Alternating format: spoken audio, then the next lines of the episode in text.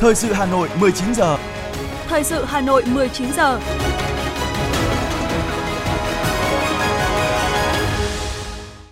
Lê Thông và Thúy Hằng xin được đồng hành cùng quý vị và các bạn trong 30 phút của chương trình Thời sự tối nay, thứ Bảy ngày 26 tháng 11 năm 2022. Những nội dung chính sẽ được đề cập đến trong chương trình. Tổng Bí thư Nguyễn Phú Trọng gặp mặt đại biểu Chủ tịch Mặt trận Tổ quốc, dự hội nghị biểu dương Chủ tịch Mặt trận Tổ quốc cấp xã và trưởng ban công tác Mặt trận tiêu biểu toàn quốc giai đoạn 2017-2022. Thủ tướng Chính phủ Phạm Minh Chính chủ trì hội nghị về phát triển vùng Đông Nam Bộ. Diễn đàn toàn quốc đối thoại phát triển địa phương năm 2022. Meeting hưởng ứng Ngày Thế giới phòng chống AIDS. Trong phần tin thế giới có những tin chính, Ukraine bắt đầu sơ tán dân thường khỏi Kherson. Trung Quốc báo cáo số ca COVID-19 mới cao kỷ lục ngày thứ ba liên tiếp và sau đây là nội dung chi tiết.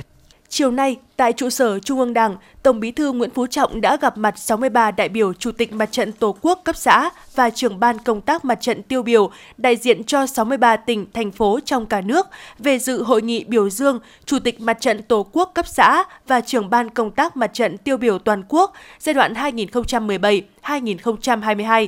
Thay mặt lãnh đạo Đảng và Nhà nước, Tổng Bí thư Nguyễn Phú Trọng ghi nhận, đánh giá cao, nhiệt liệt biểu dương những nỗ lực, tâm huyết, trách nhiệm, tận tụy, hoạt động bền bỉ, sáng tạo, đoàn kết, gắn bó với cộng đồng, với người dân ở cơ sở. Tổng Bí thư Nguyễn Phú Trọng mong muốn Mặt trận Tổ quốc các cấp, cán bộ mặt trận Tổ quốc và đoàn thể các cấp tiếp tục gắn bó sâu sát hơn nữa với cơ sở, kịp thời nắm bắt tâm tư, nguyện vọng, tình hình nhân dân để tham mưu, kiến nghị kịp thời, đầy đủ tới cấp ủy đảng, chính quyền, Mặt trận Tổ quốc các cấp cần thực hiện khẩn trương, nghiêm túc, trách nhiệm, chu toàn, đường lối, các chủ trương của Đảng, chính sách pháp luật của nhà nước về công tác đại đoàn kết toàn dân tộc, nhất là các cuộc vận động, phong trào thi đua yêu nước, ba chương trình mục tiêu quốc gia, chăm lo hỗ trợ đối với người khó khăn, yếu thế, đồng thời tích cực tham gia xây dựng Đảng và hệ thống chính trị thật sự trong sạch, vững mạnh là nòng cốt tích cực trong đấu tranh, phát hiện, ngăn chặn, tố giác đối với các trường hợp tham ô, tham nhũng, tiêu cực tại địa bàn, cơ sở. Thưa quý vị và các bạn, sáng nay, Thủ tướng Chính phủ Phạm Minh Chính chủ trì hội nghị triển khai chương trình hành động của Chính phủ thực hiện nghị quyết số 24 của Bộ Chính trị về phát triển kinh tế xã hội, bảo đảm quốc phòng an ninh vùng Đông Nam Bộ đến năm 2030, tầm nhìn đến năm 2045 và xúc tiến đầu tư vùng. Cùng dự có Phó Thủ tướng Lê Minh Khái, lãnh đạo các ban, bộ ngành, cơ quan trung ương và địa phương, đại diện các hiệp hội doanh nghiệp, nhà đầu tư, đối tác phát triển ở trong nước và nước ngoài. Phát biểu tại hội nghị, Thủ tướng Phạm Minh Chính đã phân tích rõ về tiềm năng, thế mạnh, cơ hội nổi trội, lợi thế cạnh tranh, những tồn tại và khó khăn thách thức. Trên cơ sở đó, Thủ tướng yêu cầu quán triệt và thực hiện nghiêm túc 5 quan điểm phát triển vùng theo nghị quyết số 24 của Bộ Chính trị, xây dựng Đông Nam Bộ luôn là vùng năng động, phát triển nhanh, hài hòa, bền vững, bao trùm, là trung tâm kinh tế tài chính, thương mại, dịch vụ, giáo dục và đào tạo, phát triển nguồn nhân lực chất lượng cao, khoa học công nghệ, đổi mới sáng tạo, chuyển đổi số hàng đầu cả nước và khu vực, giữ vai trò quan trọng trong liên kết phát triển với các vùng kinh tế khác. Đẩy mạnh cơ cấu lại kinh tế theo hướng hiện đại, lấy khoa học và công nghệ đổi mới sáng tạo, chuyển đổi số, kinh tế số, kinh tế chia sẻ, kinh tế xanh, kinh tế tuần hoàn là trọng tâm. Đa dạng hóa sản phẩm thị trường và chuỗi cung ứng, luôn lấy người dân và doanh nghiệp là trung tâm, chủ thể, là mục tiêu của sự phát triển. Phát huy mạnh mẽ các nguồn lực, nhất là con người, truyền thống lịch sử cách mạng, văn hóa, tinh thần tự lực tự cường, kết hợp hài hòa, hợp lý, hiệu quả giữa nguồn lực bên trong và nguồn lực bên ngoài, đẩy mạnh hợp tác công tư, lấy đầu tư công dẫn dắt và kích hoạt nguồn lực ngoài nhà nước, nâng cao khả năng phản ứng chính sách, nhất là trước những biến động nhanh, phức tạp và khó lường của tình hình trong nước và quốc tế.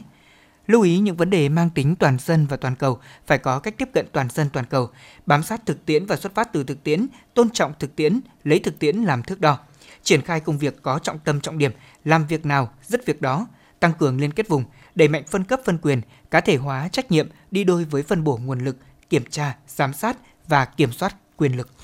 Sáng nay, Học viện Chính trị Quốc gia Hồ Chí Minh chủ trì phối hợp với Cơ quan Phát triển Quốc tế Hoa Kỳ tại Việt Nam và Đại học Indiana, Hoa Kỳ tổ chức diễn đàn toàn quốc đối thoại phát triển địa phương năm 2022 với chủ đề Công nghiệp văn hóa, du lịch và phát triển địa phương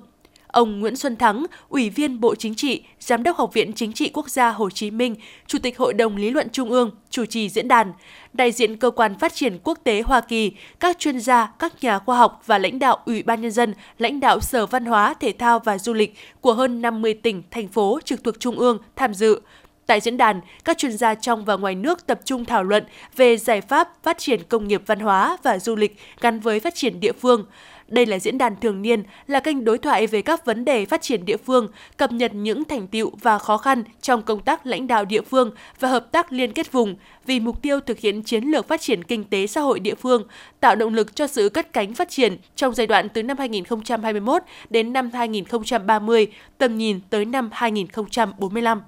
Sáng nay, đoàn đại biểu tham dự hội nghị biểu dương Chủ tịch Ủy ban Mặt trận Tổ quốc Việt Nam cấp xã và trưởng ban công tác mặt trận tiêu biểu toàn quốc giai đoạn 2017-2022 do Ủy viên Trung ương Đảng, Phó Chủ tịch Tổng thư ký Ủy ban Trung ương Mặt trận Tổ quốc Việt Nam Lê Tiến Châu và Phó Chủ tịch Ủy ban Trung ương Mặt trận Tổ quốc Việt Nam Nguyễn Hữu Dũng làm trưởng đoàn đã làm lễ báo công và vào lăng viếng Chủ tịch Hồ Chí Minh.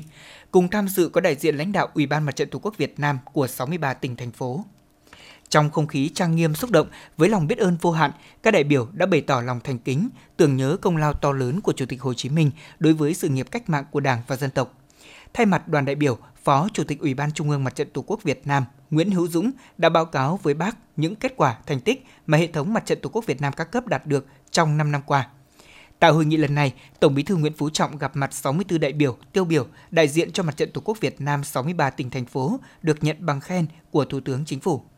Ủy ban Trung ương Mặt trận Tổ quốc Việt Nam sẽ tặng bằng khen cho 236 đại biểu có thành tích xuất sắc tiêu biểu. Hội nghị biểu dương Chủ tịch Ủy ban Mặt trận Tổ quốc Việt Nam cấp xã và trưởng ban công tác mặt trận tiêu biểu toàn quốc giai đoạn 2017-2022 được tổ chức từ ngày 25 đến 27 tháng 11. Sáng nay tại Hà Nội, Bộ Quốc phòng Việt Nam phối hợp với chương trình phát triển của Liên Hợp Quốc tại Việt Nam UNDP tổ chức Hội nghị quốc tế về phụ nữ với hoạt động gìn giữ hòa bình Liên Hợp Quốc. Dự hội nghị có đồng chí Thượng tướng Hoàng Xuân Chiến, Ủy viên Trung ương Đảng, Thứ trưởng Bộ Quốc phòng, trưởng Ban chỉ đạo Bộ Quốc phòng về Việt Nam tham gia gìn giữ hòa bình Liên Hợp Quốc, ông Jean-Pierre Lacroix, Phó Tổng Thư ký Liên Hợp Quốc, với hai chủ đề các chính sách của Liên Hợp Quốc về phụ nữ và kinh nghiệm của các quốc gia, trong đó có Việt Nam, về việc triển khai phụ nữ tham gia gìn giữ hòa bình Liên Hợp Quốc và các sáng kiến khả thi nhằm thúc đẩy sự tham gia bền vững của phụ nữ trong sứ mệnh gìn giữ hòa bình Liên Hợp Quốc. Hội nghị tái khẳng định cam kết của Việt Nam và khu vực đối với chương trình nghị sự phụ nữ, hòa bình và an ninh của Liên Hợp Quốc, đặc biệt là vai trò của phụ nữ trong hoạt động gìn giữ hòa bình kêu gọi sự hỗ trợ của Liên Hợp Quốc đối với cam kết này thông qua sự tham gia của các nhà lãnh đạo và chuyên gia. Hội nghị chia sẻ những đóng góp của các quốc gia đối tác, các tổ chức quốc tế, bài học rút ra và xây dựng lộ trình trong tương lai cho việc lực lượng nữ quân nhân Việt Nam tham gia nhiều hơn vào các hoạt động gìn giữ hòa bình Liên Hợp Quốc. Đồng thời, hội nghị thúc đẩy và cụ thể hóa hơn trong nhiệm kỳ Việt Nam cùng Nhật Bản đồng chủ trì nhóm chuyên gia về gìn giữ hòa bình Liên Hợp Quốc chu kỳ 4 giai đoạn 2021-2023 trong khuôn khổ Hội nghị Bộ trưởng Quốc phòng ASEAN mở rộng.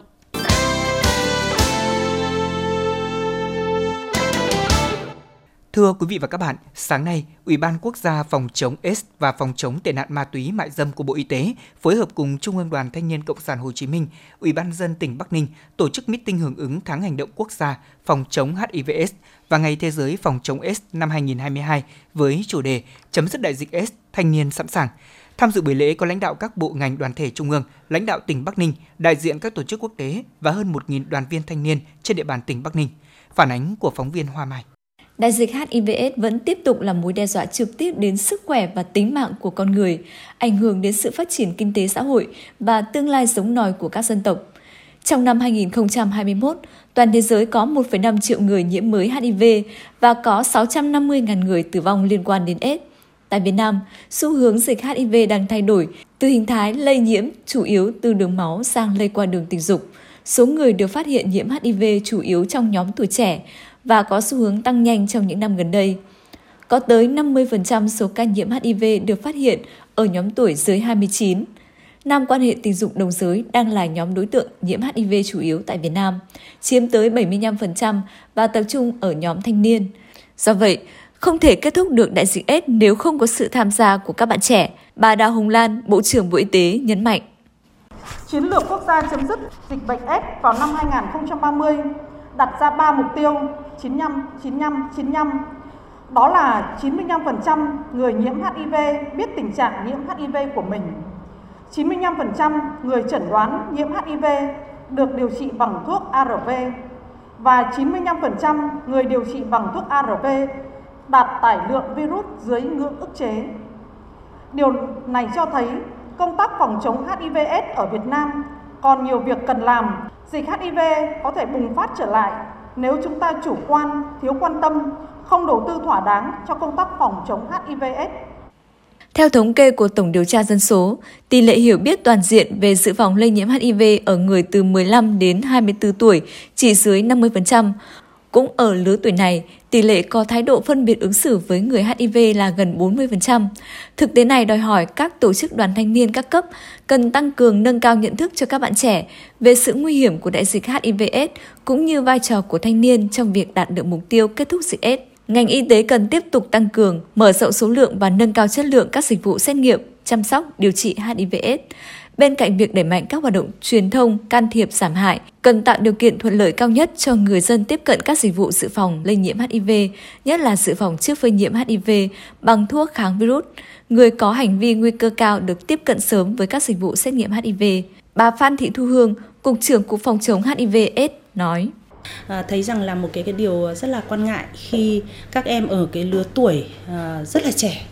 à, thậm chí là chỉ vừa rời rời cái trường cấp 3 của mình. À, vì ngay sau khi rời trường cấp 3 thì các em có thể đi học nghề hoặc là đi tìm công an việc làm đến cái tuổi được ờ, đi làm ở các cái thành phố lớn và vào các cái khu công nghiệp hay là chuyển lên các trường đại học. Và thậm chí chúng tôi đã có những cái nhóm để chúng tôi phát hiện được những cái người nhiễm HIV vừa vào các cái trường đại học. Ngoài ra thì chúng tôi ờ, thấy rằng là cái nhóm trẻ này ờ, cần phải được có cái sự quan tâm đầy đủ từ ghế nhà trường cấp 3 À, thậm chí là từ những cái năm cuối của cấp 2 để hiểu biết được và trước khi rời khỏi ghế nhà trường để tiếp cận với những cái môi trường mới thì có thể được um, dự phòng uh, từ hiểu biết về kiến thức, được biết được các biện pháp dự phòng tốt hơn cũng như là dự phòng được cho bản thân mình. À, năm nay thì chủ đề công tác phòng chống HIV/AIDS chúng tôi tập trung nhiều hơn vào nhóm thanh niên và chính vì vậy chúng tôi cũng đã tham mưu cho Bộ trưởng Bộ Y tế để chọn cái chủ đề là chấm dứt dịch AIDS thanh niên sẵn sàng. Theo chương trình phối hợp của Liên Hợp Quốc về HIV/AIDS, Việt Nam đã đạt được kết quả vô cùng ấn tượng khi đã có gần 90% số người điều trị ARV được chi trả từ nguồn bảo hiểm y tế và có hơn 95% người điều trị ARV được xét nghiệm tài lượng HIV thường xuyên đã đạt được tài lượng dưới ngưỡng ức chế. Những thành quả này cần được củng cố vững chắc hơn nữa để tránh những trường hợp dịch HIV tái bùng phát như đã thấy ở một vài quốc gia trong khu vực. Thưa quý vị và các bạn, sáng nay, Trung tâm Kiểm soát Bệnh tật thành phố phối hợp với quận Thanh Xuân meeting hưởng ứng tháng hành động quốc gia phòng chống HIV/AIDS và Ngày Thế giới phòng chống AIDS năm 2022 với chủ đề Chấm dứt đại dịch AIDS, thanh niên sẵn sàng. Theo đó, Trung tâm Kiểm soát Bệnh tật thành phố đề nghị quận Thanh Xuân cần tiếp tục tham mưu cho Ban chỉ đạo 138 có kế hoạch triển khai thực hiện các mục tiêu phòng chống HIV/AIDS phù hợp với tình hình của địa phương, bám chắc nội dung trọng tâm đó là dự phòng, xét nghiệm, điều trị. Đặc biệt, quận cần chú trọng nhóm thanh niên, bao gồm nhóm thanh niên là học sinh, sinh viên, cung cấp thông tin về HIV/AIDS, giới tính, sức khỏe sinh sản, tình dục an toàn, tác hại của ma túy. Cảnh báo nguy cơ lây nhiễm S, HIV ở giới trẻ thông qua những tiết học ngoại khóa, các cuộc hội thảo, nói chuyện chuyên đề, các cuộc thi về HIV/AIDS Toàn quận cần tăng cường truyền thông về chống kỳ thị và phân biệt đối xử đối với người, người nhiễm HIV, các biện pháp tự phòng tránh lây nhiễm HIV và lợi ích của việc tiếp cận sớm các dịch vụ tư vấn dự phòng xét nghiệm sớm và điều trị HIV. Quận Thanh Xuân hiện có một phòng khám điều trị thuốc kháng virus ARV với 350 bệnh nhân đang được theo dõi, chăm sóc và điều trị, một phòng tư vấn xét nghiệm tự nguyện và một phòng điều trị dự phòng trước phơi nhiễm HIV đang điều trị cho 181 khách hàng.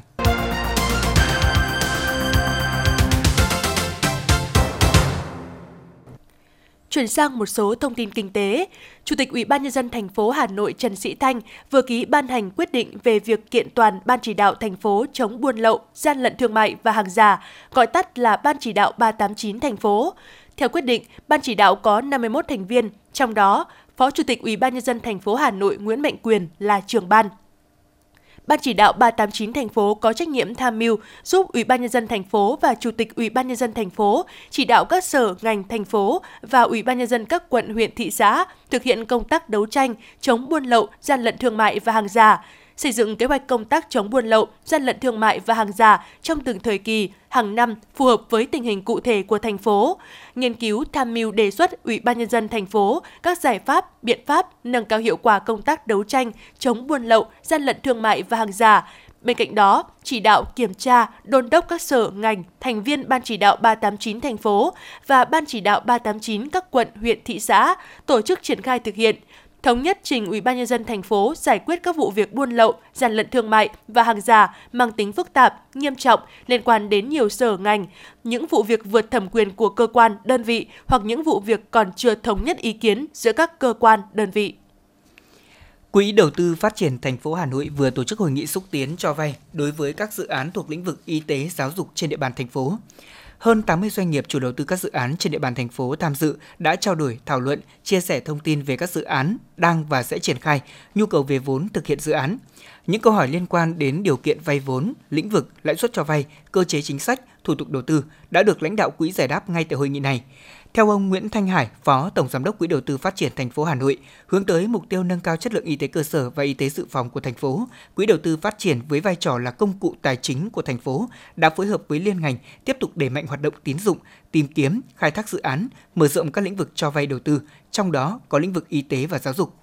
Trong thời gian cả nước chịu ảnh hưởng nặng nề từ dịch bệnh Covid, Quỹ đã cố gắng đồng hành, gắn kết cùng doanh nghiệp vượt qua những khó khăn, ký kết được 4 thỏa thuận hợp tác cho vay với giá trị gần 1.400 tỷ đồng, chấp thuận cho vay 4 dự án trường học với tổng số tiền 349 tỷ đồng và đang tiếp cận 4 dự án y tế, giáo dục với tổng số tiền vay 980 tỷ đồng.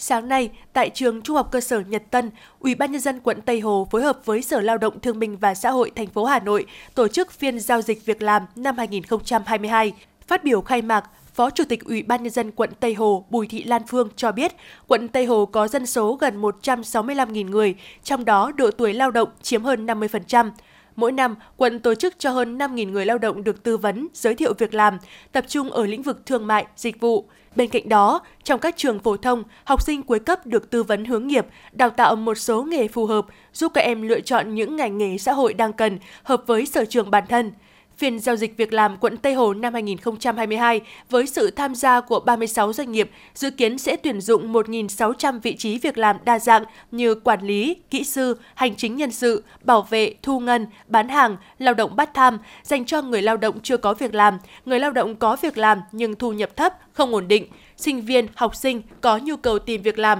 để tăng thêm thu nhập. Thưa quý vị và các bạn, huyện Đông Anh luôn xác định hoạt động tín dụng chính sách xã hội, đặc biệt là hoạt động ưu đãi chính sách đối với người nghèo và các đối tượng chính sách là một trong những giải pháp quan trọng để thực hiện các mục tiêu giảm nghèo, tạo việc làm xã hội trên địa bàn. Gia đình ông Nguyễn Văn Phải, thôn Thượng, xã Cổ Loa, thuộc hộ cận nghèo. Bản thân ông là người khuyết tật, sức khỏe yếu, điều kiện kinh tế gia đình cũng vô cùng khó khăn – sau 4 năm được sự đồng hành giúp đỡ của Ngân hàng Chính sách Xã hội huyện Đông Anh bằng nguồn vốn 30 triệu đồng để đầu tư mô hình trồng bưởi cho hiệu quả năng suất cao, góp phần phát triển kinh tế gia đình, đã vươn lên thoát nghèo. Ông Nguyễn Văn Phải, thôn thượng xã Cổ Loa cho biết. Khu vườn của tôi trồng có 214 mét vuông, trồng mít ra mít ờ, ta và bưởi da xanh, rồi hồng xiêm, rồi tất cả các loại cây, rồi nuôi gà nuôi nuôi gà tôi thực hiện cái ngôn hồi này là vay từ ngân hàng chính sách huyện Đông Anh. Đấy, nguồn vốn vay thì do tổ trưởng, tổ phụ nữ ờ, xã và và coi vậy là tổ trưởng phụ nữ thôn thượng, cấp vốn cho gia đình tôi rất cảm ơn trong 20 năm qua, từ nguồn vốn tín dụng chính sách đã cho vay gần 66.000 lượt hộ vay vốn, góp phần thu hút được hơn 70.000 lao động, trong đó cho vay chương trình hộ nghèo được hơn 14.600 lượt hộ, 6.100 lượt hộ vay chương trình cận nghèo, gần 6.000 hộ vay chương trình hộ mới thoát nghèo, 538 lượt hộ là người tàn tật, cho vay hơn 22.000 lượt hộ giải quyết việc làm thực hiện chính sách tín dụng đối với học sinh sinh viên có hoàn cảnh khó khăn đã cho vay được 3.289 học sinh sinh viên có hoàn cảnh khó khăn. Các chương trình tín dụng cũng đã phủ kín nhu cầu giải quyết các vấn đề xã hội, từ đó góp phần nâng cao thu nhập, cải thiện đời sống cho nhân dân. Tổng doanh số cho vay trong 20 năm hoạt động là hơn 1.460 tỷ đồng, tổng doanh số thu nợ 20 năm đạt 981 tỷ đồng, tốc độ tăng trưởng bình quân mỗi năm là 18,2%, dư nợ bình quân là 43,1 triệu đồng trên một khách hàng, tăng 39,1 triệu đồng trên một khách hàng khi mới thành lập. Ông Phan Văn Đạt, chủ nhiệm hợp tác xã Thanh niên Võng La cho biết. Các xã thanh niên Võng La được à, thành lập với cái mong muốn là tiếp tục à, phát huy cái sản phẩm làng nghề của quê hương nhưng lúc đầu ban đầu thời điểm thành lập cũng rất nhiều khó khăn, trong đó có cái vấn đề khó khăn về nguồn vốn để đầu tư ban đầu. Thì sau khi được à, sự giúp đỡ và quan tâm tạo điều kiện của huyện đoàn Đông Anh được tiếp cận với nguồn vốn của ngân hàng chính sách ừ, huyện Đông Anh thì hợp tác xã thanh niên đã làm các thủ tục hồ sơ để được à, tiếp cận và vay các nguồn vốn đó và sau khi được à, hoàn thiện được các hồ sơ và vay được vốn nguồn vốn của ngân hàng chính sách thì đã tạo điều kiện được cho hợp tác xã được đầu tư các cái cơ sở vật chất cũng như đầu tư máy móc để tập trung và phát triển cho mô hình hợp tác xã thanh niên Bóng Lan. Hiện nay, phương thức cho vay chủ yếu tại Ngân hàng Chính sách Xã hội là cho vay trực tiếp có ủy thác của một số nội dung công việc thông qua các tổ chức chính trị xã hội như là Hội Liên hiệp Phụ nữ, Hội Nông dân, Đoàn Thanh niên Cộng sản Hồ Chí Minh, Hội Cựu chiến binh. Có thể nói phương thức cho vay này đã thể hiện tính ưu việt riêng có của Ngân hàng Chính sách Xã hội, huy động được sức mạnh tổng hợp của cả hệ thống chính trị các cấp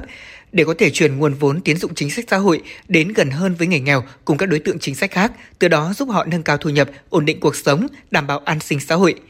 Ông Lương Việt Cường, Giám đốc Phòng Giao dịch Ngân hàng Chính sách Xã hội huyện Đông Anh cho biết. Với sự vào cuộc tích cực của các cấp các ngành và của cả hệ thống chính trị xã hội, nhất là từ sau khi có chỉ thị số 40 ngày 22 tháng 11 năm 2014 của Ban Bí thư Trung ương Đảng về tăng cường sự lãnh đạo của Đảng đối với tín dụng chính sách xã hội, việc ờ, tổ chức triển khai tín dụng chính sách đối với người nghèo và đối tượng chính sách khác theo Nghị định số 78 ngày 4 tháng 10 năm 2002 của Chính phủ trên địa bàn huyện Đông Anh đã đạt được những hiệu quả nổi bật và đã tập trung huy động được các nguồn lực tài chính để tạo lập nguồn vốn, tổ chức thực hiện hiệu quả các chương trình tín dụng chính sách xã hội, góp phần quan trọng thực hiện các chủ trương, chính sách, mục tiêu, nhiệm vụ của đảng, nhà nước về giảm nghèo bền vững, tạo việc làm, xây dựng nông thôn mới, ổn định chính trị, an ninh quốc phòng và phát triển kinh tế 20 năm thực hiện Nghị định số 78 của Chính phủ, 20 năm đồng hành cùng với các đối tượng chính sách bằng các chương trình tín dụng hiệu quả, Ngân hàng Chính sách Xã hội huyện Đông Anh đã góp phần giảm hàng ngàn hộ nghèo, hộ cận nghèo trên địa bàn. Đây là minh chứng khẳng định tính ưu việt của các chính sách khi đi vào cuộc sống. Đó là một trong những công cụ giải pháp quan trọng để thực hiện mục tiêu chiến lược quốc gia về giảm nghèo, tạo việc làm, giải quyết các vấn đề an sinh xã hội trên địa bàn.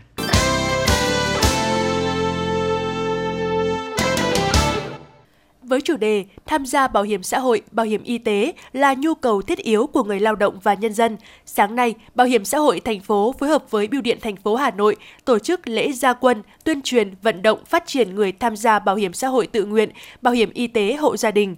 Tính đến ngày 31 tháng 10, số người tham gia bảo hiểm xã hội tự nguyện trên địa bàn Hà Nội là hơn 68,35 nghìn người, đạt 1,4% lực lượng lao động trong độ tuổi lao động.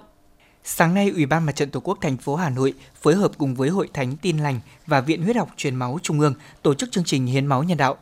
Đây là lần thứ hai trong năm nay, chương trình hiến máu nhân đạo được tổ chức với sự tham gia của các chức sắc, tín hữu cộng đồng tin lành trên địa bàn thành phố. 89 đơn vị máu đã được Viện Huyết học Truyền máu Trung ương tiếp nhận, lưu trữ, góp phần chia sẻ khó khăn và cung cấp kịp thời nguồn máu cho các bệnh nhân trong quá trình điều trị ghi nhận và cảm ơn tấm lòng của các chức sắc, tín hữu tin lành Hà Nội, lan tỏa thông điệp ý nghĩa một giọt máu cho đi, một cuộc đời ở lại. Ủy ban Mặt trận Tổ quốc thành phố mong muốn các tổ chức tôn giáo tiếp tục sẽ đồng hành, vận động các tín đồ, nhân dân tích cực tham gia công tác nhân đạo từ thiện, đặc biệt là hoạt động hiến máu nhân đạo, góp phần giúp cho các bệnh nhân có thêm cơ hội được điều trị.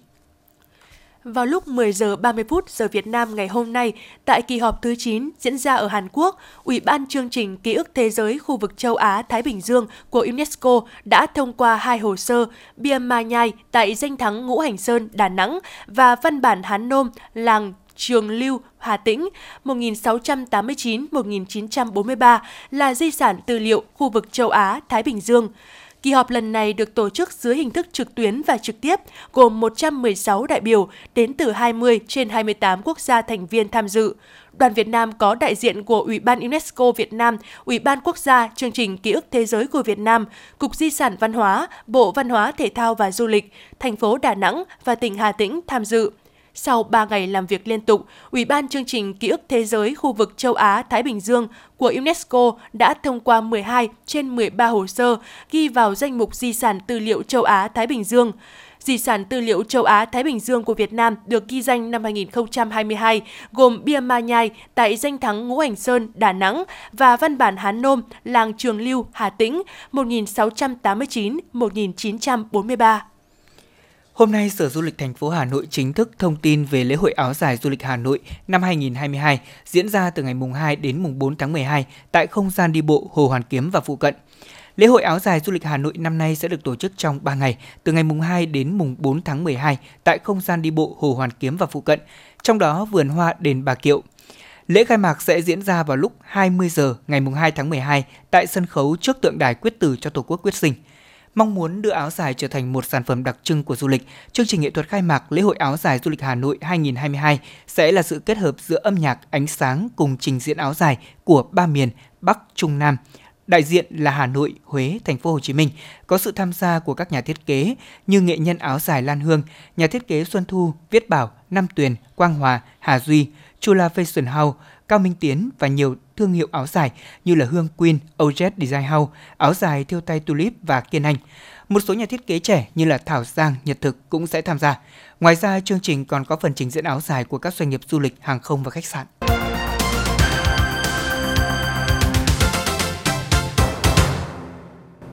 Chuyển sang phần tin thế giới, hãng thông tấn Trung ương Triều Tiên KCNA ngày hôm nay đã dẫn bức thư gửi nhà lãnh đạo Kim Jong-un của Chủ tịch Trung Quốc Tập Cận Bình, trong đó nhấn mạnh Trung Quốc sẵn sàng cùng với Triều Tiên nỗ lực duy trì hòa bình, ổn định và thịnh vượng của khu vực và toàn cầu. Tuy nhiên, bức thư vẫn chưa được Bắc Kinh công bố. Trong khi đó, KCNA không đề cập đến các vụ phóng tên lửa gần đây của Bình Nhưỡng. Ukraine tuyên bố đã bắt đầu sơ tán cư dân khỏi thành phố Kherson, hiện do Kiev đảm nhiệm kiểm soát. Trước đó, ngày 25 tháng 11, có thông tin cho rằng chính quyền Ukraine đang sơ tán bệnh nhân từ các bệnh viện Kherson đến Nikolaev và Odessa. Vùng Kherson cùng Zaporizhia, Donetsk và Lugansk đã tổ chức trưng cầu ý dân về việc sắp nhập vào Nga hồi cuối tháng 9 vừa qua và hoàn tất các thủ tục có liên quan vào đầu tháng 10. Ngày 25 tháng 11, Pháp và Đức nhấn mạnh mối quan hệ thân thiết và tình hữu nghị khi Thủ tướng Đức Olaf Scholz và Thủ tướng Pháp Elisabeth Born ký thỏa thuận được gọi là thỏa thuận đoàn kết năng lượng. Phát biểu với báo chí ở Berlin, Thủ tướng Đức cho biết quan hệ Đức-Pháp cực kỳ gần gũi và hai bên sẽ làm sâu sắc hơn nữa mối quan hệ này. Bình luận được đưa ra sau khi hai nền kinh tế lớn nhất Liên minh châu Âu trải qua một thời kỳ căng thẳng trong mối quan hệ, hai nhà lãnh đạo cũng đề cập việc cùng nhau phát triển một máy bay chiến đấu thế hệ tiếp theo của châu Âu có tên FSCAT trong bối cảnh xuất hiện các tín hiệu xung đột chính trị và công nghiệp trong giai đoạn tiếp theo của dự án. Nhân ngày 25 tháng 11, Ngày Thế giới xóa bỏ bạo lực đối với phụ nữ và trẻ em gái, Cao ủy Liên Hợp Quốc về người tị nạn ra tuyên bố cho biết một loạt các cuộc khủng hoảng nghiêm trọng đang ảnh hưởng nặng nề tới những người buộc phải sơ tán, trong đó có phụ nữ và trẻ em gái là những người phải gánh chịu nhiều nỗi đau khổ. Cao ủy Liên Hợp Quốc về người tị nạn nêu rõ, phụ nữ và trẻ em gái phải sơ tán thường là nhóm rất dễ bị tổn thương trước những cú sốc do mất tài sản và phương tiện sinh sống, tình trạng mạng lưới an toàn dựa vào cộng đồng bị phá vỡ, tình trạng thất học cũng như không được nhận các bảo trợ khác của xã hội. Trung Quốc đã báo cáo 35.183 ca nhiễm COVID-19 mới vào ngày 25 tháng 11, trong đó 3.474 trường hợp có triệu chứng và 31.709 không có triệu chứng. Đây là thông tin do Ủy ban Y tế Quốc gia Trung Quốc công bố hôm nay. Như vậy, Trung Quốc đã ghi nhận số ca mắc mới COVID-19 cao kỷ lục trong ngày thứ ba liên tiếp. Số ca tử vong vượt dự báo vì các đợt nắng nóng trong mùa hè vừa qua tại Pháp, Đức và Tây Ban Nha cũng như Anh ở mức hơn 20.000 trường hợp. Đây là thông tin từ một báo cáo tổng hợp số liệu của các nước công bố gần đây. Tổ chức Khí tượng Thế giới hồi đầu tháng này cho biết, trong 3 thập niên vừa qua, mức độ ấm lên tại châu Âu đã cao gấp đôi so với phần còn lại của thế giới. Trong khi đó, cơ quan theo dõi biến đổi khí hậu Copernicus của Liên minh châu Âu cho rằng mùa hè năm nay là mùa hè nóng nhất từ trước đến nay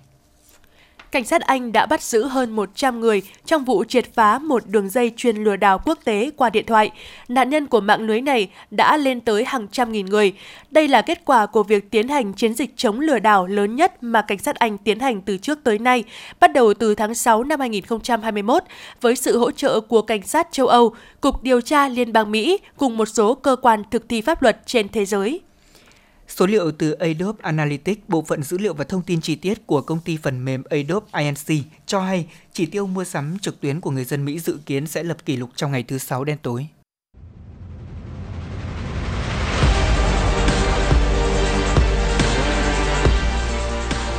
Bản tin thể thao Bản tin thể thao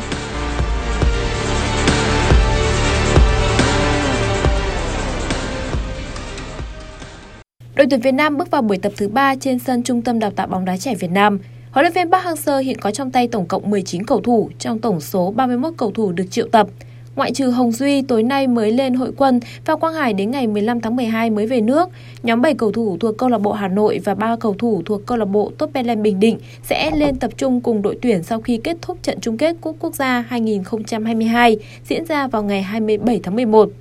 Với quân số khá dày dặn, huấn luyện viên Park Hang-seo quyết định bắt đầu thực hiện các nội dung rèn chiến thuật với các bài di chuyển không bóng và phối hợp nhóm. Riêng cầu thủ Tiến Linh và Thanh Bình tiếp tục được tập riêng với bác sĩ Choi nhằm đảm bảo tiến độ hồi phục chấn thương. Theo kế hoạch, vào ngày 30 tháng 11 tới, toàn đội sẽ được thử lửa bằng trận giao hữu với câu lạc bộ nổi tiếng của bóng đá Đức là Borussia Dortmund. Chỉ phải chạm trán Ecuador tại lượt trận thứ hai bảng A World Cup 2022, Hà Lan sớm có bàn mở tỷ số ngay phút thứ 6 nhờ công của Cody Gakpo. Tuy nhiên, khoảng thời gian sau đó, đoàn quân của huấn luyện viên Luis Van Gaal thi đấu lép vế và chỉ nhờ may mắn mới có thể rời sân Khalifa International với một điểm trong tay. Phút 49, Enner Valencia ghi bàn gỡ hòa cho Ecuador. Đây là bàn thắng thứ ba của tiền đạo 33 tuổi. Qua đó, anh vươn lên dẫn đầu danh sách vua phá lưới tại giải đấu trên đất Qatar. Với kết quả hòa một đều, Ecuador và Hà Lan ngăn nhau giành suất đầu tiên vào vòng 1-8, nhưng cả hai chỉ cần hòa ở lượt trận cuối có là có thể đi tiếp ở bảng A. Cùng bảng, chủ nhà Qatar để thua đội khách Senegal 1-3. Thất bại này khiến Qatar trở thành đội bóng chủ nhà đầu tiên trong lịch sử World Cup bị loại ngay vòng bảng chỉ sau 2 trận. Trong lịch sử, Nam Phi là đội tuyển chủ nhà đầu tiên bị loại ngay vòng bảng World Cup 2010 nhưng khi đó, đội bóng châu Phi khiến các đối thủ phải chờ đến hết vòng bảng mới biết được số phận. Ở bảng B, đội tuyển Anh bỏ lỡ cơ hội trở thành đội đầu tiên giành vé vào vòng 1/8 World Cup 2022 khi chỉ có được trận hòa trước tuyển Mỹ. Trong khi đó, bất ngờ lớn nhất ở lượt trận này chính là việc Iran đánh bại xứ Wales 2-0, qua đó níu kéo hy vọng đi tiếp ở World Cup 2022. Dự báo thời tiết khu vực Hà Nội đêm 26 ngày 27 tháng 11 năm 2022, đêm và sáng sớm có lúc có mưa nhỏ, sau không mưa, trưa chiều hứng nắng, nhiệt độ từ 24 đến 30 độ. Quý vị các bạn vừa nghe chương trình thời sự của Đài Phát thanh và Truyền hình Hà Nội, chỉ đạo nội dung Nguyễn Kim Khiêm, chỉ đạo sản xuất Nguyễn Tiến Dũng, tổ chức sản xuất Quang Hưng, đạo diễn Kim Oanh, các phát thanh viên Lê Thông Túy Hằng cùng kỹ thuật viên Mạnh Thắng thực hiện. Kính chào tạm biệt và hẹn gặp lại.